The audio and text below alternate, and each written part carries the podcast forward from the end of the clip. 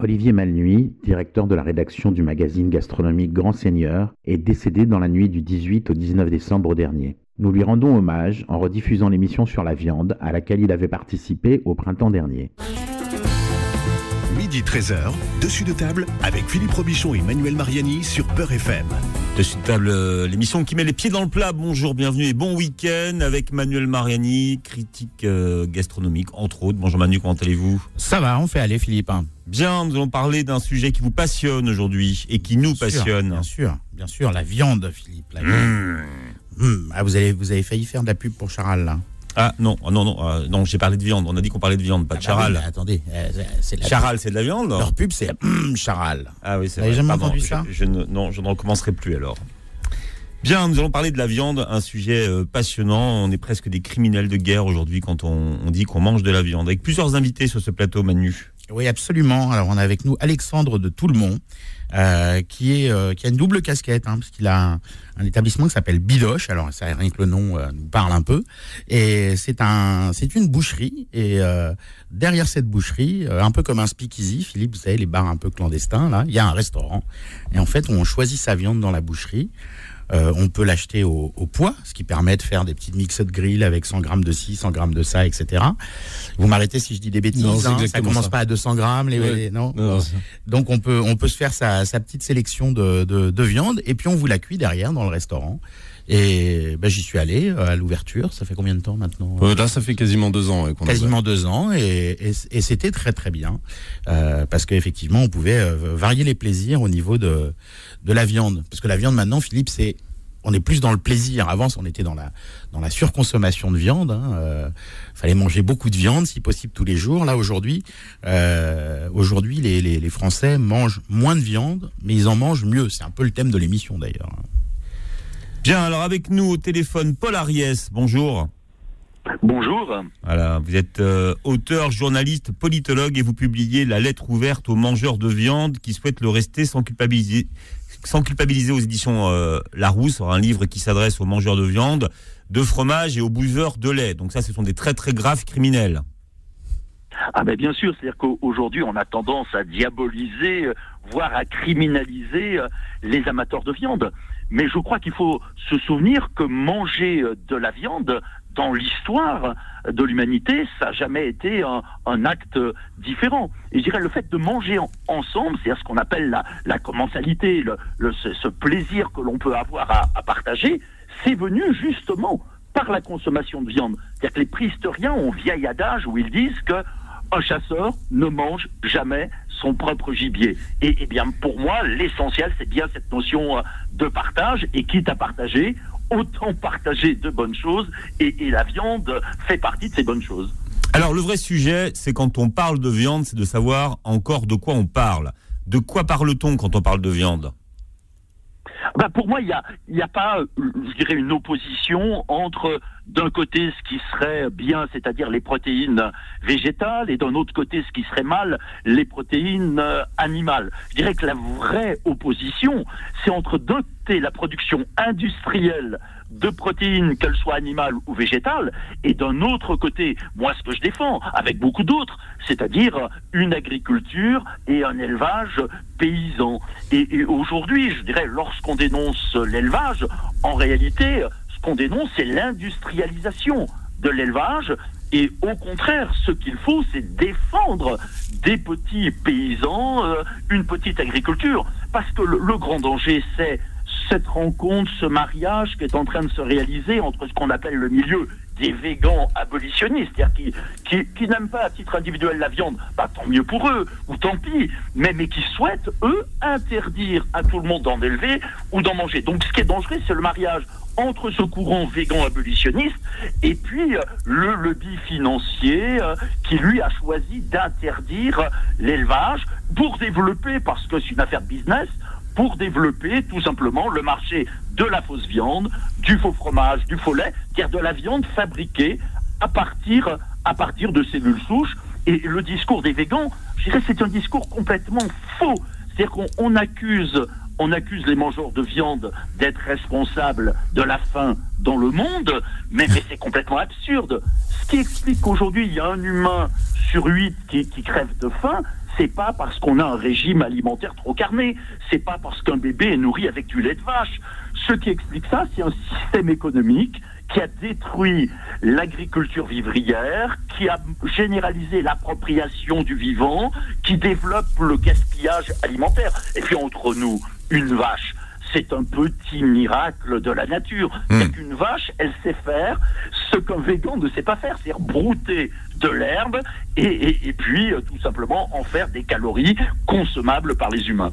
Mais Oui, elle, pète, c'est- elle pète beaucoup quand même, euh, Paul. Ariès. Elle pète du méthane. Donc, donc, vous voyez que c'est responsable, vous voyez, euh, Paul Ariès, du réchauffement de, climatique. Oui, non, mais les véganes, ils mangent les plantes qui font la bonne photosynthèse aussi. hein, Non, je- dis, je- hein, je- je le taquine, chacun a taquine. ses torts. Mais alors, Pa- Paul Ariès, parce que vous parliez d'abolitionniste, euh, est-ce que, est-ce que vous parlez de ces, ces mouvements un peu, un peu extrémistes là qui fleurissent, comme euh, celui de Solveig Galouin, la boucherie abolition, euh, la fille, je crois qu'elle s'est fait, fait virer des femmes parce qu'elle était trop extrémiste, donc quand même fallait le faire, et, et qui, qui, qui a fait pas mal parler, par- par- parler d'elle il y a quelque temps. Euh, est-ce que, En est-ce que, il y a- deux, deux mouvements au- aujourd'hui qui se disent végans. Mais d'ailleurs, très franchement, le véganisme, c'est pas une façon plus moderne et plus branchée de se dire, de se dire végétarien. Ben, c'est pas, Euh, voilà, c'est pas nouveau. C'est ça qu'il faut dire aussi. Ah mais non. Alors c'est c'est à la fois pas nouveau, sauf qu'ils vont plus loin. C'est-à-dire que eux, ils considèrent qu'il faut non seulement ne pas manger de viande, ne pas porter de pull en laine, ni de chaussures en cuir, mais, mais ils oublient, ils oublient en fait que euh, l'agriculture tue en moyenne 25 fois plus d'animaux que l'élevage. Alors bien sûr, c'est pas les mêmes, mais tout bon jardinier sait qu'il ne pourra pas manger de laitue s'il ne, s'est pas débarrassé des limaces, et qu'on ne pourra pas manger euh, de pommes de terre sans faire la chasse au dorifort, et qu'on ne peut pas produire un kilo de blé sans tuer en moyenne une soixantaine de petites souris. Mais, mais vous avez rappelé que effectivement nos vaches dans les prés, eh bien, euh, elles émettent du CO2. Sauf que là encore, je dirais accuser l'élevage d'être responsable de la dégradation du climat, c'est de, c'est ne rien comprendre au, problème. L'élevage industriel, l'élevage hors sol, oui, il est en partie responsable, mais c'est pas d'ailleurs la cause principale. La cause principale, ce sont les transports. Mais une prairie avec ses vaches, c'est pas une source d'émissions de carbone, c'est un puits de carbone. Une prairie d'un hectare absorbe 1,5 tonnes de CO2 par an.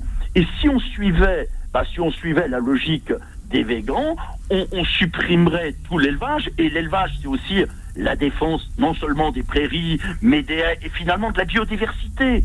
Et, et cette biodiversité, eh ben, elle est très bonne pour les humains, mais elle est très bonne aussi pour l'avenir de la planète. Puis vous savez, il y a, y a un troisième gros mensonge que Oui. tiennent les végans, c'est lorsqu'ils croient nous, nous assommer une sorte d'argument final en disant qu'on serait responsable, nous, parce qu'on aime manger de la viande, qu'on serait responsable de la, de la crise sur l'eau et, et du fait qu'un milliard d'humains n'accèdent pas à l'eau potable. Ouais. Alors là encore, c'est- tout confondre. Ils avancent toujours les deux mêmes chiffres. Ils nous disent que pour produire un kilo de blé, il faut utiliser 100 litres d'eau. Et ils ajoutent que pour produire un kilo de bœuf, il faut consommer 15 000 litres d'eau. Alors c'est vrai en apparence, mais seulement en apparence. Parce qu'en réalité, ils confondent trois types d'eau. Il y a d'abord ce qu'on appelle l'eau euh, bleue, c'est-à-dire l'eau réellement consommée par les animaux. Ça, c'est 3% des 15 000 litres.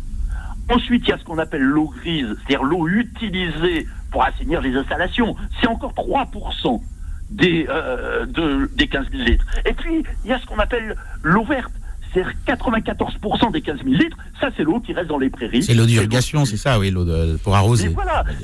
C'est-à-dire que les, les mangeurs, les mangeurs de viande ne sont absolument pas responsables des drames humains. Mais en revanche, ils doivent apprendre à devenir des mangeurs consciencieux, c'est-à-dire choisir, je dirais, un élevage de qualité, mais comme ils doivent apprendre aussi à bien choisir leurs carottes et, euh, et leurs céréales. Bon. Parce que parce qu'on on a on a un lobby de la viande qui est monstrueux, mais on a aussi un lobby des céréales qui entre nous vaut pas mieux.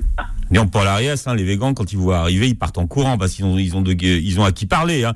Bon, ce que vous expliquez très bien dans votre, dans, dans votre livre, c'est attention parce que il y a, euh, y a le discours anti-viande, mais vous expliquez que les industriels se sont déjà organisés pour fabriquer ce que vous appelez la fausse viande. Il y a déjà tout un lexique qui, euh, qui explique cette nouvelle euh, fausse viande.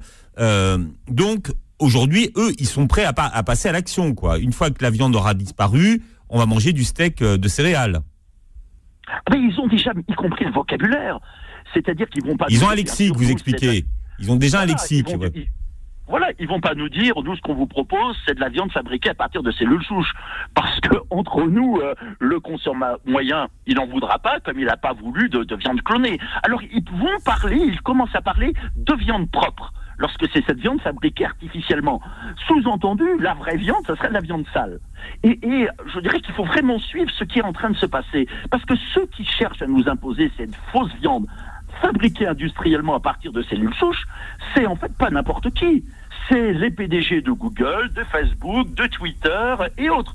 C'est-à-dire, en fait, c'est la Silicon Valley. Hmm. Et, et, on a un véritable consortium qui a été réuni en Europe autour principal financier européen, M. Jeremy Coller, qui a réuni autour de lui un ensemble d'entreprises qui pèsent, tenez-vous bien, 2,6 billions de dollars, c'est-à-dire des milliers de milliards de dollars, avec un seul mot d'ordre, il faut en finir avec, avec l'élevage. Et nous, c'est la raison pour laquelle on a lancé un, un appel pour créer une journée mondiale de l'élevage fermier et de défense des animaux euh, paysans. Et, et, je dirais que ma grande surprise et mon bonheur, c'est que cet, cet, appel a été signé à la fois par des mouvements paysans, comme la Confédération paysanne, comme le MODEF, comme Nature et Progrès, comme Violet, et puis du côté des consommateurs, par Slow Food International, par euh, également de très nombreux AMAP, par beaucoup, beaucoup euh, d'écolos, par des... Alors, expliquez peut-être les AMAP pour les auditeurs, pour, pour, les auditeurs qui ne connaissent pas les AMAP. Ah, les, les AMAP, ce sont les associations pour le maintien d'une agriculture paysanne. Pour faire simple, c'est-à-dire qu'on considère, nous, qu'il vaut mieux nourrir la planète avec un milliard et demi de petits paysans plutôt qu'avec 400 000 agro-managers. Et, et d'ailleurs, si on prend au sérieux le véganisme, il, il condamne à la mort 1 milliard 200 millions de petits paysans éleveurs dans les pays du Sud. Et je dirais, les végans, non seulement ils sont contre le fait de manger de la viande, mais ils sont contre également le fait d'utiliser euh, les animaux comme animaux de trait. Eh bien, il faut savoir aujourd'hui qu'à l'échelle mondiale, il n'y a que 65 millions de tracteurs. Et heureusement que les petits paysans d'Afrique, que les petits paysans d'Amérique latine et centrale ou d'Asie, non seulement ont de l'élevage, mais ont également des animaux de trait. Et puis, très franchement, on ne peut pas avoir d'agriculture végétale si on n'a pas en même temps du fumier animal. Mmh. C'est-à-dire que la seule solution pour pouvoir se passer de fumier animal, ça serait toujours plus d'engrais chimiques, toujours plus de produits phytosanitaires, c'est-à-dire tout ce qui bousille aujourd'hui la Terre, tout ce qui bousille la planète. Alors, Paul c'est sûrement pas des écolos. Bien, Paul Ariès, pour en finir, pourquoi est-ce qu'Israël est-elle la terre promise des véganes? Expliquez-nous ça avec son porte-voix qui s'appelle Gary Guillou, alors Yourovski, si j'ai bien lu euh, votre livre. Oui, oui, c'est-à-dire qu'en en fait aujourd'hui le véganisme se développe à la fois dans la Silicon Valley, hein, aux, États-Unis, et se développe également beaucoup euh, en Israël, avec l'idée, bah, l'idée tout simplement que c'est un marché euh, du futur. Et à tel point que beaucoup de politologues, de sociologues euh, palestiniens et israéliens se disent aujourd'hui on peut peut-être trouver de la viande soi-disant propre, sans souffrance animale, mais en revanche on ne se pose absolument pas, je dirais, euh, la question euh, de la souffrance euh, du peuple palestinien et autres. Et, et je, je, cite dans, dans, mon ouvrage beaucoup de ces idéologues végans qui nous disent que globalement, eh bien, les, les Palestiniens auraient tout faux parce que parce qu'ils resteraient, je dirais définitivement, euh, des, des, mangeurs de viande, donc des méchants. Et, et euh, je crois que c'est vraiment très très important de prendre conscience que c'est pas seulement un phénomène de mode, hein, le véganisme. Entre nous, la mode, c'est ce qui se démode. Hein. Autrement dit, ça, ça finit toujours par passer. Non, je crois que c'est un risque véritablement de rupture dans, dans l'histoire de l'humanité. Et, et je dirais que moi, si je suis anti-végan, c'est d'abord pour défendre l'unité du genre humain. Parce qu'à première vue, le véganisme, c'est très sympathique. Mais le principal philosophe du mouvement végan, c'est un certain Peter Singer, un Australien, qui était d'ailleurs considéré comme le philosophe le plus efficace. Alors, un philosophe efficace, je sais pas trop ce que ça veut dire, mais le philosophe le plus efficace du XXIe siècle. C'est le père du fameux mouvement d'égalité animale. Mon frère ver de terre, très franchement, en apparence, c'est sympathique, sauf que le même Peter Singer, il continue en disant qu'un jeune chiot valide est beaucoup plus digne d'intérêt euh, qu'un jeune nourrisson, euh, qu'un grand handicapé ou, ou qu'un vieillard sénile. C'est-à-dire que si on considère que le critère essentiel pour hiérarchiser les individus animaux ou humains, eh ben, ça serait la capacité à souffrir. À ce moment-là, il y aurait des animaux supérieurs aux humains. Et, moi, effectivement, c'est quelque chose dont je ne veux pas, c'est quelque chose qui m'effraie absolument. Eh, Paul, eh, Paul Ariès, moi je veux dire franchement, je vous adore, hein, vous arrivez à couper la parole à Manuel Mariani. Ça, j'ai jamais vu ça. En 30 ans de métier, j'ai jamais vu quelqu'un qui arrivait à lui clouer le bec comme ça. Manu, allez-y, mon petit. Ben oui, parce que j'avais une question. Ah, Parce que vous, vous, vous à, plusieurs reprises, vous avez fait le distinguo entre le végétarisme et le véganisme. Est-ce que pour vous, le, le, le, le véganisme, c'est un, c'est une forme radicale de végétarisme qui est devenue presque politique un peu? Ah, mais bien sûr, c'est qu'en fait, il y a trois, il y a trois formes. Il y a deux, tout d'abord euh, le végétarisme, qui est le fait de ne pas manger euh, de la viande. Il y a ensuite le végétalisme, qui est de refuser la viande, mais aussi les sous-produits, animaux, euh, le lait, le miel. Et il y a le véganisme. Et vous avez raison, c'est une idéologie politique. C'est une, c'est effectivement une nouvelle proposition sur les rapports entre les humains et, les animaux. Et je dirais que moi, ce qui m'inquiète, parce que finalement, le végétarisme entre nous dans l'histoire, il a été le plus souvent imposé au peuple que choisi par le peuple. Le seul moment où le végétarisme aurait pu m'être sympathique, c'est au moment de la philosophie des Lumières, l'encyclopédie de Diderot, où on disait euh, si on cesse de tuer des animaux, eh ben, eh ben, globalement, on va en finir avec la violence et toute forme de violence. Malheureusement, l'histoire nous a prouvé que c'était pas si simple, puisque par exemple tous les dignitaires nazis étaient euh, étaient végétariens. Donc il suffit pas il suffit pas de tuer des animaux pour avoir une sorte de paix universelle. Et puis, moi, moi Paul, Paul je me permets de vous interrompre, mais c'est pour la bonne cause, parce que comme on va bientôt faire une pause, on va quand même prendre le temps de rappeler le nom de votre livre et l'éditeur. Philippe, c'est à vous. Lettre ouverte aux mangeurs de viande qui euh, souhaitent le rester sans culpabiliser, sous-titré Pourquoi les véganes ont tout faux. C'est aux éditions Larousse. Paul Ariès, merci d'avoir été avec nous ce matin. Merci. On continue à parler de viande ce matin jusqu'à 13h. Dessus de table revient dans un instant. Midi 13h, dessus de table avec Philippe Robichon et Manuel Mariani sur Peur FM. Bien, euh, Manuel Mariani, on parle de viande aujourd'hui. Eh oui, absolument. On a même déjà plutôt pas mal commencé avec euh, Paul Ariès qui nous a expliqué plein de choses intéressantes.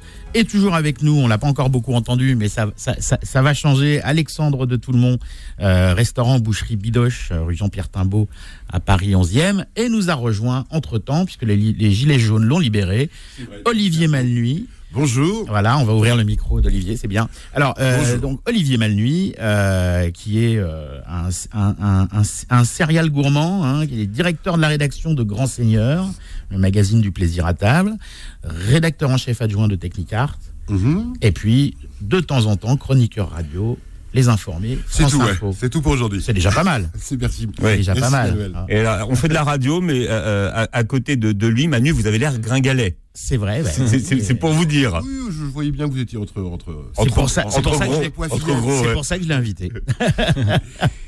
Bon. Non, alors on l'a invité aussi parce que Olivier Malnuit, donc euh, c'est un, un, un bon vivant, j'allais dire un Ouais, grand ouais. seigneur, hein, pour reprendre le, le titre du, du Je magazine. fais ce que je peux, voilà. à Manuel, hein, vous savez. Et puis, et puis, euh, et puis, euh, et puis, Olivier a, a lancé il y a un peu plus d'un an maintenant un, un, mouvement qui s'appelait les filles, enfin qui s'appelle toujours d'ailleurs. Qui s'appelle toujours les filles à Les côtelettes, filles à qui- côtelettes, hein, euh, pour contrer un peu le fait, vegan. hein. Alors parlez-nous des filles à côtelettes, Olivier. Oh, c'est une, vous savez, euh, Grand Seigneur, le magazine du plaisir à table, c'est un magazine un peu, euh, un peu rigolo qui aime parler de la, cuisine et de, notre attachement à une bonne vie dans ce pays, euh, autour de, clubs, de cercles, dans, la grande tradition des cercles gastronomiques. Alors, on aime bien solliciter des personnalités euh, de tous les horizons pour les réunir autour d'une passion commune. Et euh, dans ce pays, comme on ne cesse de dire aux gens, mange moins de viande, arrête de manger de la viande, mange moins gras, mange moins sucré, on explique en permanence aux gens comment il faut vivre. Et on fait croire aux gens euh, que euh, tout le monde est en train de devenir vegan, ce qui est totalement faux, mais surtout que c'est encore plus terrible, cette injonction est encore plus terrible pour les femmes. Euh, les femmes ne sont censées quasiment plus manger de viande, c'est absolument incroyable. Gluten, et c'est totalement plus de- faux. Plus rien, quoi. C'est to- et c'est surtout c'est totalement faux. Euh, Il y a énormément euh, euh, de Françaises qui adorent la viande et, et qui ont même un, un rapport euh, personnel et je dirais collectif entre filles autour de la viande. Il y a beaucoup de Affect- dîners de filles. même. hein. Oui, oui, oui, c'est ce qu'elles nous ont dit dans les pages de, de, de Grand Seigneur. Elles ont un autre rapport à la viande. Elles sanctuarisent cette consommation, c'est-à-dire qu'elles expliquent que le, que le moment viande est un moment à part.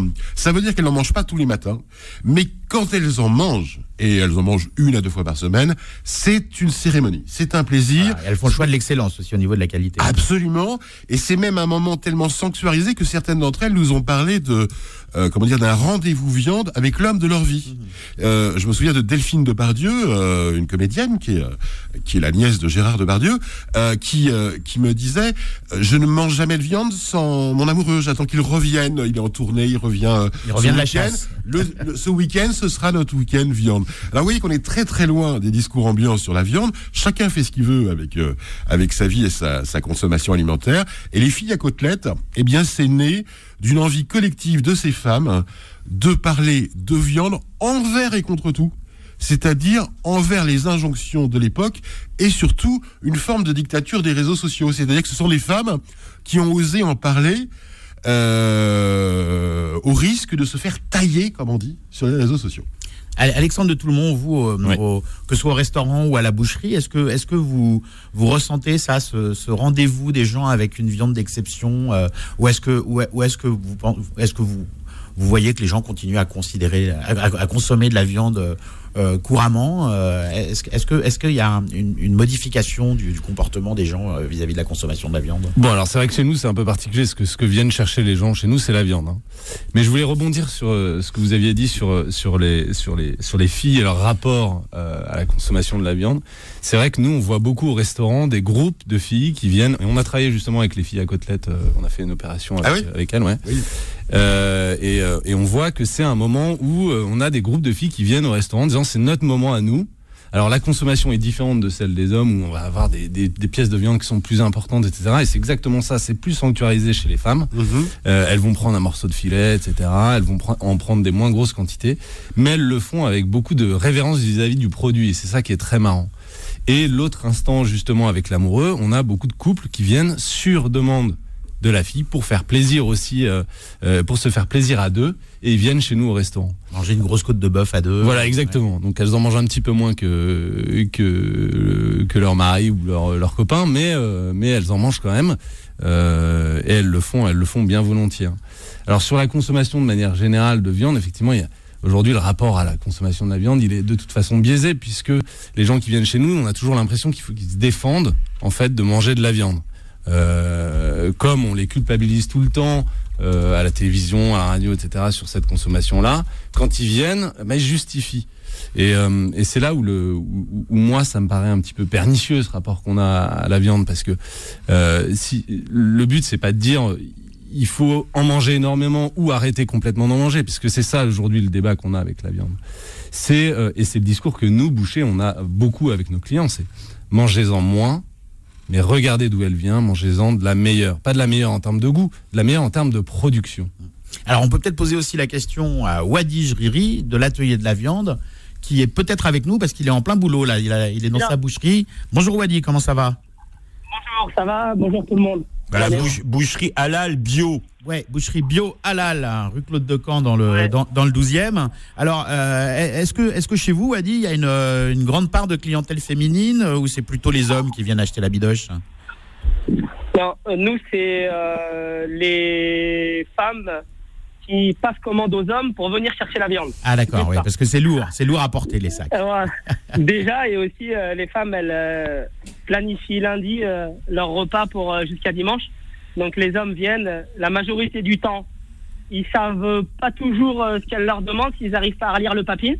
Donc, ils viennent, ils demandent, donc ma femme m'a demandé ça, ça, ça et ça.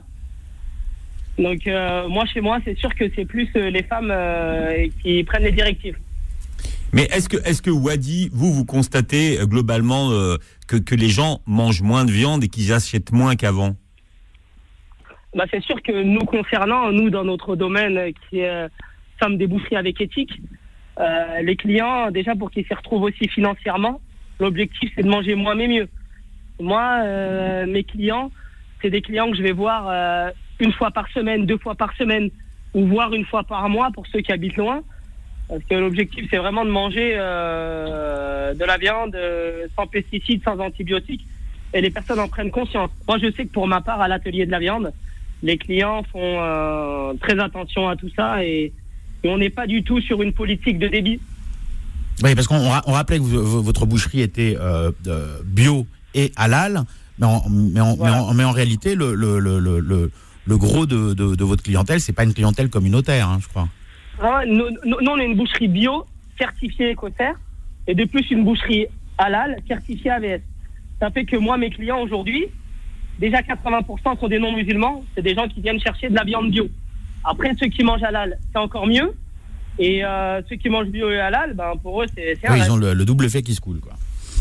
Voilà. Mais la question, c'est aujourd'hui, avec tout ce, que, tout ce qui se dit dans les médias, est-ce que les gens vous posent plus de questions justement sur la traçabilité de la viande, euh, sur, les antibiotiques? Ah oui, ça on le voit, on le voit régulièrement maintenant. C'est les clients. euh, moi, quand je vais vendre un steak de bœuf, on va toujours me demander, euh, du moins la majorité du temps, la traçabilité. On veut savoir quelle bête, si on connaît l'éleveur, elle a quel âge. Les gens sont très très très soucieux de connaître l'histoire des bovins ou des ovins. On je demande pas le prénom de la bien. bête, quand même, euh, rassurez-nous. Si, si. C'est un bout de Robert là que vous mangez. Ah, pour l'Aïd, ouais, pour l'Aïd, pour les agneaux. ouais. Ah, d'accord. on va me demander le nom. Non, mais plus sérieusement, euh, aujourd'hui, c'est sûr que, ayant travaillé avant dans d'autres boucheries et aujourd'hui étant à mon compte, euh, c'est le jour et la nuit. C'est le jour et la nuit par rapport à la consommation de viande. Et on invite tout le monde à manger avec éthique. Parce que déjà, financièrement, ils s'y retrouveront. C'est ce que je leur explique à chaque fois. Au début, on a le premier choc en se disant, ouais, c'est un peu plus cher. Mais si on vient une fois par semaine, alors que nous, culturellement, on mangeait de la viande quatre à cinq fois par semaine, et ben de là, euh, on va voir qu'au niveau déjà du goût et au niveau de, euh, de l'alimentation, on va plus se régaler. Et, et par la suite, ben, on va en manger moins et on va en manger mieux. Oui, alors, euh, Donc c'est tout ça, c'est tout un travail.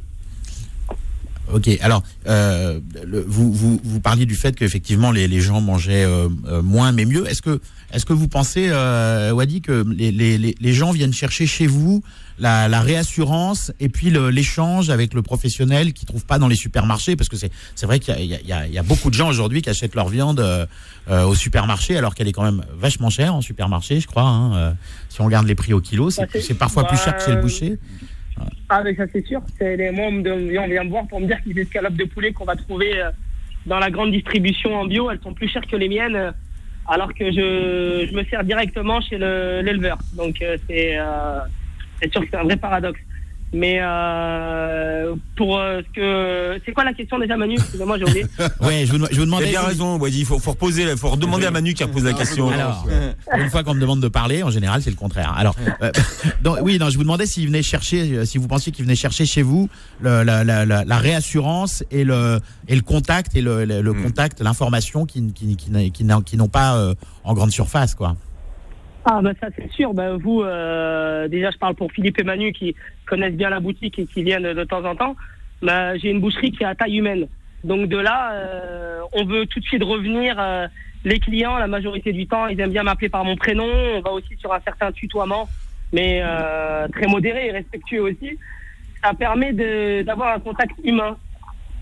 Et Ah, ça, eh, c'est ce qu'ils ont perdu. dans la Et grande ceci, dit, Wadi, vous êtes un tchatcheur. Hein, vous, Ouais, ouais. vous faites Ah pas prier pour, pour raconter les histoires de vos bêtes aux, aux clients. Donc, euh, C'est ça un grand boucher. C'est- sûr, c'est sûr que j'aime ce que je fais, j'ai de la chance. Déjà, c'est une chance pour moi. Après, plus on va me poser des questions sur euh, sur la traçabilité, ben, plus je vais aimer. hein, c'est clair. hein, c'est pas c'est pas du tout euh, des questions qui vont me déranger. Mais plus euh, mais euh, réellement là, ce qui se passe, c'est que les personnes ont besoin ont besoin de, de contact direct avec euh, avec le boucher Ouais. et avoir des, des boucheries pas trop grandes. Ce qu'il faut, c'est que qu'on s'y retrouve, qu'on ait l'impression d'aller euh, chez le boucher, mais dans sa cuisine pour aller chercher son morceau de viande c'est pas une grande barrière. Oui, Alexandre de Toulmont, est-ce que, est-ce que vous aussi, chez Bidoche, les, les gens vous posent beaucoup de questions? Est-ce que, est-ce qu'ils sont, euh, euh, est-ce qu'ils essayent de se tenir informés vraiment de la traçabilité, des origines, etc. Et quel genre de questions ils vous posent? C'est c'est les, c'est les premiers échanges qu'on a avec nous, avec nos clients. hein. C'est d'où vient la viande? Est-ce que vous connaissez l'éleveur? Quelle est la race? Comment la viande est, est élevée? Euh, Moi, je- ce que je dis à mes bouchers, justement, c'est c'est d'être prêt à passer un petit peu plus de temps avec le client pour lui expliquer, pour faire cette pédagogie-là, parce que c'est important, c'est notre rôle à nous, en fait. Aujourd'hui, le boucher, c'est plus le, le, la, la pièce maîtresse de la viande. En fait, nous, on n'est qu'un intermédiaire, en fait, entre un éleveur qui fait bien son boulot et un client qui veut se faire plaisir euh, avec de la viande. Donc euh, nous, on a euh, une obligation de moyens entre guillemets hein, vis-à-vis du client, c'est de nous assurer euh, qu'on travaille justement avec ces éleveurs qui bossent bien, euh, avec euh, des élevages extensifs, des bêtes qui sont au pré, euh, comment sont nées. On nous demande comment sont abattues les bêtes, on nous demande voilà tout ça, c'est des, réponses qu'on doit avoir nous, c'est important, et c'est des questions euh, qu'ont les clients hein, spontanément aujourd'hui. Alors qu'avant, la question qui se posait, c'est est-ce que c'est tendre? Exactement. Voilà. Est-ce que c'est tendre? Est-ce que c'est maigre? Si je peux me permettre, c'est- là que nos amis véganes n'ont pas tout compris. Il n'y a pas une profession où on est plus préoccupé par le bien-être de la bête et la façon dont on l'abat que chez les bons bouchers de quartier. C'est les véganes, ils savent pas ce que c'est que le bien-être animal puisqu'ils ne, ce ne sont pas des éleveurs, ce ne sont pas les producteurs, et ce ne sont pas aussi des abatteurs. Alors effectivement, euh, euh, il y a plein d'abattoirs français qui doivent euh, évoluer face à la pression euh, de la société civile. Mais je ne connais, moi, j'ai vu, euh, euh, j'ai vu des très bons bouchers de quartier euh, évoquer, euh, il y a des bouchers éleveurs évoquer les, les larmes aux yeux euh, la vie de leurs bêtes. J'ai jamais vu, j'ai jamais vu une profession aussi amoureuse du bien-être animal que les bouchers. Et la majorité des Français le savent très bien. Vous savez ce qu'on, ce que disent les agents immobiliers dans dans euh, dans ce qui ce qui ce qui fait monter l'intérêt d'un quartier à Paris ou en banlieue? Est-ce qu'il y a un bon Un boucher et un un bon passionné. boucher dans le Ouais. quartier. Si vous avez un bon boucher de la rue, dans la rue où vous habitez, vous êtes heureux. La, la- la majorité des, des- des gens qui aujourd'hui vont chez les bons bouchers, c'est pas un commerçant comme les autres. Le boucher, c'est l'ami de la famille. On lui demande conseil. C'est presque un docteur. D'ailleurs, C'est un Alexandre, il y a- une que question que je me posais, Alexandre de Toulmont, Ouais. c'est est-ce que, est-ce que pour vous, le, le fait d'accoler euh, votre boucherie à un restaurant, est-ce que c'était pour que ce soit viable économiquement? Parce que justement, les boucheries de centre-ville ne marchent peut- il y en- a moins et elles marchent peut-être plus autant. Ou est-ce que c'était parce que c'était votre concept de, votre concept de départ? Est-ce que Bah, si, il y, a- il y a plusieurs choses. hein. Effectivement, je trouve que euh, bon, économiquement, c'est intéressant d'avoir aussi un restaurant euh, accolé à une boucherie.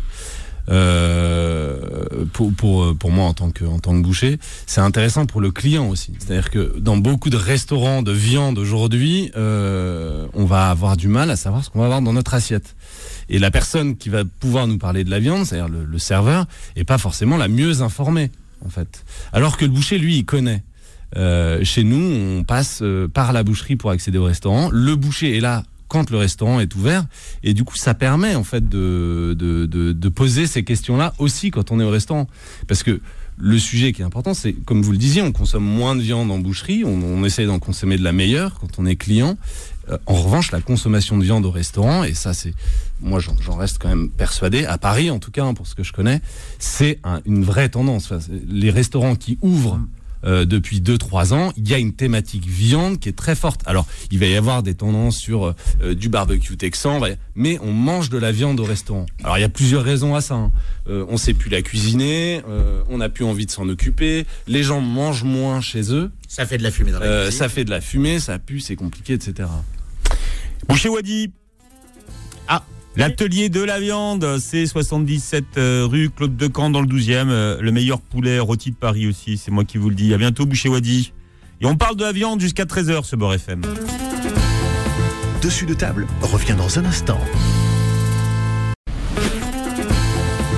13h, dessus de table avec Philippe Robichon et Manuel Mariani sur Peur FM. Ferme ma voix, moi. Oh, pardon. Voilà, Manu, manger de la viande. Alors moi, je sais pas s'il faut en manger moins, mais il faut en manger. Il faut en manger, en manger de la bonne, euh, de la viande. Voilà, ça fait partie des grands plaisirs euh, de la vie. Avec euh, des invités sur ce plateau, Manu. Oui, absolument. Olivier Malnuit, directeur de la rédaction de Grand Seigneur, le magazine du plaisir à table, rédacteur en chef adjoint de Technicart. Je déroule le CV à chaque fois. hein. Ouais. Ça lui fait, je sais que ça lui fait plaisir. Et là, il est 13h.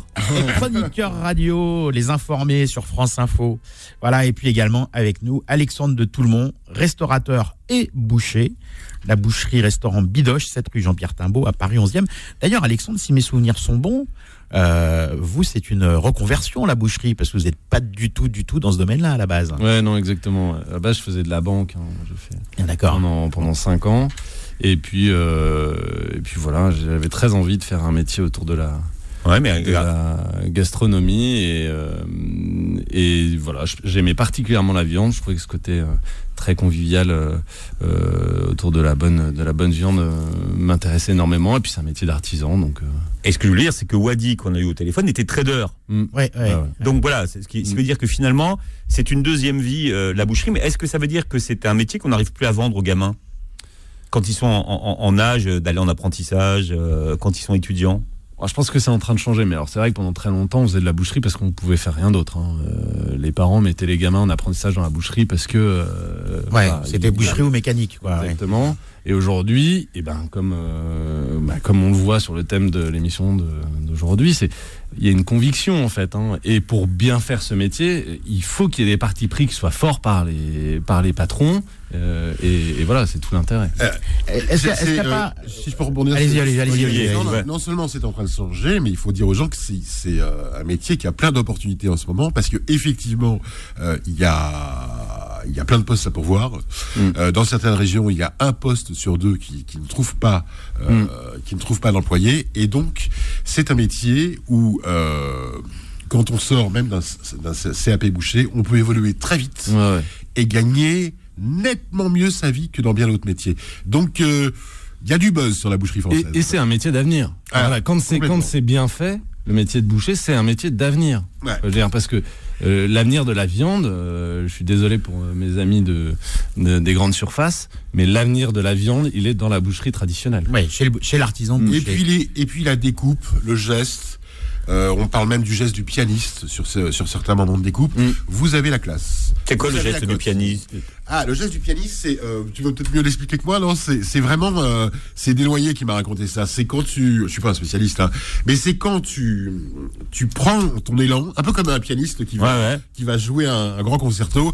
Bon, il se concentre et puis après dans la découpe, il y a une, une intensité particulière. Bon, je vous, je vous fais pas la, le, le, le, comment dire, la, description précise. Hein, je suis pas un spécialiste, mais j'ai adoré le, la- l'image. Bah, il y a le Bah, turc. là, les auditeurs ne nous voient pas parce que c'est de la radio, mais on faisait tous le geste hein, du Ouais. pianiste. Non, mais il y a, il y a le- il y a- y ce fameux, il y a ce fameux boucher turc là qui, euh, qui fait son Oui, geste. oui, alors, absolument. là, là, c'est un, Alors, un Alors, on travaille pas- l'extrême. Voilà, on travaille pas tout à fait comme lui, mais ce qui est vrai, Mais c'est ce qui est une signature. symptomatique, et ce qui fait que ce boucher, il est aussi instagrammable, c'est qu'il y a, il y a- il y a un geste manuel euh, qui est attirant pour le regard. quoi. Voilà, Donc, il a Mais, tout euh, compris. C'est ce que n'ont pas compris plein de médias. Les bouchers, ils ont la cote en fait. Euh, les boucheries, elles sont pleines. euh, vous avez vous avez la cote en soirée euh, quand vous êtes boucher maintenant. C'est pour ça que je l'ai fait d'ailleurs. bah hein, voilà. Parce que trader, ça fait plus du tout C'est la pour me suis ouais, trader, ça marchait on pas va faire quelque chose de mieux pour les filles. C'est un grand métier. Ça reste du commerce, mais ça frôle l'art. Est-ce qu'il a- n'y a pas un- aussi un effet euh, Top Chef, Master Chef qui ont, qui ont remis, qui ont rendu leur lettre de noblesse au métier de la gastronomie? Ouais, c'est indéniable. Ouais. Je pense que c'est arrivé par la cuisine et ça déborde un peu sur tous les métiers de Ouais, bouche. la pâtisserie, Boulanger, euh, pâtissier, chocolatier, boucher.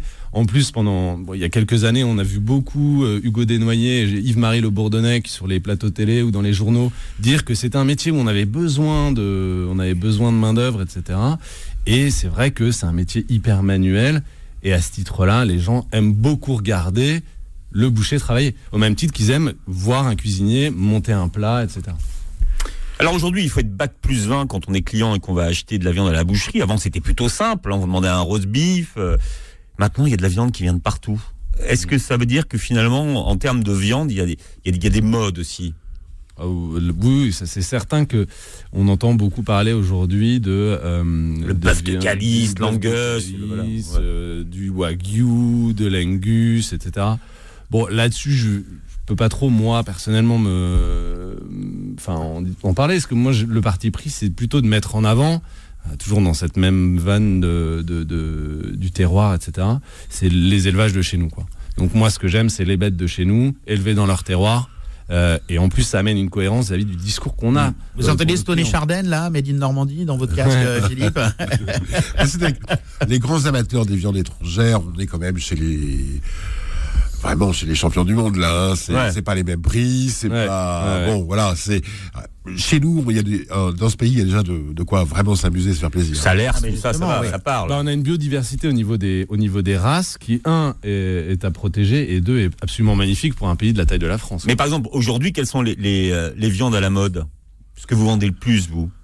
Moi, je fais euh, de la limousine et de la basadaise. Donc, euh, au-delà de la race qui plaît Alors, la basadaise, Ouais, c'est pas très connu ouais, comme bah, race. Alors expliquez justement, parce que c'est une, très bonne race qui a failli Ouais, disparaître d'ailleurs. Ouais, c'est une race qui a été longtemps ce qu'on appelle en conservation, hein, c'est-à-dire qu'il y a, de- il y a très peu de très peu de très peu de mers. Voilà, c'est 2800 mers. Hein, euh, Ouais, c'est pas race énorme, basadaise. donc c'est pas énorme Pour quand vous même. donner un ordre d'idée, quand on parle de limousine, charolais ou long d'Aquitaine, à chaque fois on est à plus d'un million de mers en France. Euh, donc c'est vraiment une toute petite race. Euh, c'est des éleveurs qui font un gros boulot pour euh, pour maintenir cette race-là. Il y en a pas beaucoup et la viande est excellente. Alors ce qu'on me demande beaucoup, moi, un, c'est des bêtes de terroir. Hein, d'accord, des bêtes d'herbe, des bêtes élevées dans leur terroir d'origine, et des bêtes qui sont euh, qui sont dehors et des bêtes qui sont persillées. Alors ça, c'est la grande tendance. Et ça, c'est le, c'est le. Je pense que c'est exactement ce qui arrive via bœuf de Galice et wagyu. On voit des bêtes qui ont beaucoup de gras. Il faut toujours un petit peu se méfier de ça. Il y a, il y a plusieurs types de gras et plusieurs types d'élevage. Bon, Ouais, il le boucher, bon- il y a le du bon boucher capable. moins bon Ouais, gras, il y a du bon gras, il y a du moins bon gras. Il y a le gras intramusculaire qui est bon, et puis il y a le gras, gras qui est de autour qui est un peu couverture, moins etc. bon. Euh, mais tout ça, c'est des réponses que les bons bouchers euh, sont capables d'apporter. Donc c'est ça qui est intéressant. Donc attention, est-ce que le, le- les gens mangent encore du tartare? Alors de Ouais. moins en moins. hein, mais- J'ai l'impression que ça disparaît, ça, comme tradition française. Mais parce que la- les, les cuissons des viandes, c'est tellement génial. Ouais. C'est tellement passionnant. C'est, Mm. Ça anime tout de suite la maison. Le tartare, c'est, c'est sympa, mais c'est un truc. euh, Mais c'était très, très français, ça, de manger du tartare. Ouais. Bon, je pense que Ouais. c'est un peu galvaudé aussi. On en a vu beaucoup dans des, sur des mauvaises tables, etc. un bon un tartare coupé au couteau, quand même. Mais euh, du tartare au couteau. Alors nous, on fait Mais trois moi, je le- tartares. moi, je le prends le matin, Tartare de bœuf, tartare d'agneau, tartare de, tartare de veau. Et ça plaît énormément. Ah ouais, ah ouais. Ouais, et ça plaît énormément. Euh, mais voilà, il faut que ce soit bien fait. Ouais, euh, oui, et le tar- couteau. et le tartare d'agneau, pour que ce soit bon, il faut que l'agneau soit de super bonne qualité, Ouais, parce que top. sinon, Mm. ça sent un peu les, les vestiaires de les vestiaires. Ouais, de et puis on le fait avec hein. seul Ah, non, non, morceau. c'est le vrai, tartare d'agneau, c'est que du gigot d'agneau entièrement dénervé euh, et taillé au couteau. La côte de bœuf a toujours la, la côte ou, on est, ou c'est passé de mode aussi? Ouais, ça a toujours la cote. Euh, ça, c'est vraiment le morceau. euh, Ouais, exactement. Et puis c'est le morceau qu'on fait pas à la maison parce qu'on a peur de Euh, rater non. la cuisson, on a Mm. peur de. Mais ça, je trouve que ça bouge un peu. euh, enfin, il y a quand même, euh, il y a un tel intérêt euh, dans les boucheries euh, que- qui m'arrive de fréquenter que euh, je vois des morceaux comme le paleron, par exemple, qui sont, qui sont, C'est ma grand-mère, ça. oui, Vous voyez et c'était un peu oublié. Et je- Oui. je, sens un regain d'intérêt pour le paleron. bah, par Oui, exemple. et qu'on qu'on se met à manger en grillade, euh, un peu maturé, un peu mariné, on se met à le manger en grillade, paleron, alors que c'était un euh, morceau à braiser avant. Ouais, un morceau à braiser. Et c'est vrai que chez nous, le paleron, on le vend que à griller. On le vend que à griller parce que sur une viande qui est un peu rassie, euh, quand c'est bien préparé par le boucher, c'est-à-dire qu'il faut glisser les nerfs du paleron, c'est un gros nerf au milieu. C'est un steak qui est absolument génial. quoi. Ouais. Ouais, en termes de Qu'on mettait dans le pot-au-feu avant. ouais, pot-au-feu. Ah, qu'on met toujours, d'ailleurs. Qu'on met toujours. Qui fait un très bon parce que pot-au-feu. C'est hein, pas mais- cher en plus. Non, voilà. Oui, un bœuf mode, un bœuf carotte avec du c'est c'est magnifique. Ouais.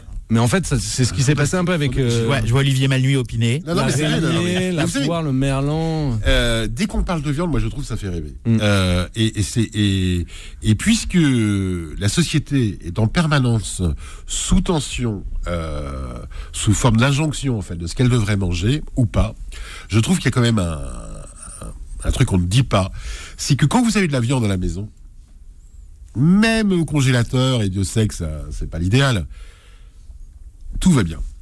Vous rentrez à la maison, vous n'avez vous, rien préparé, vous êtes fatigué, les enfants faim. Qu'est-ce que vous allez faire si vous n'avez pas de viande? Vous allez faire des pâtes.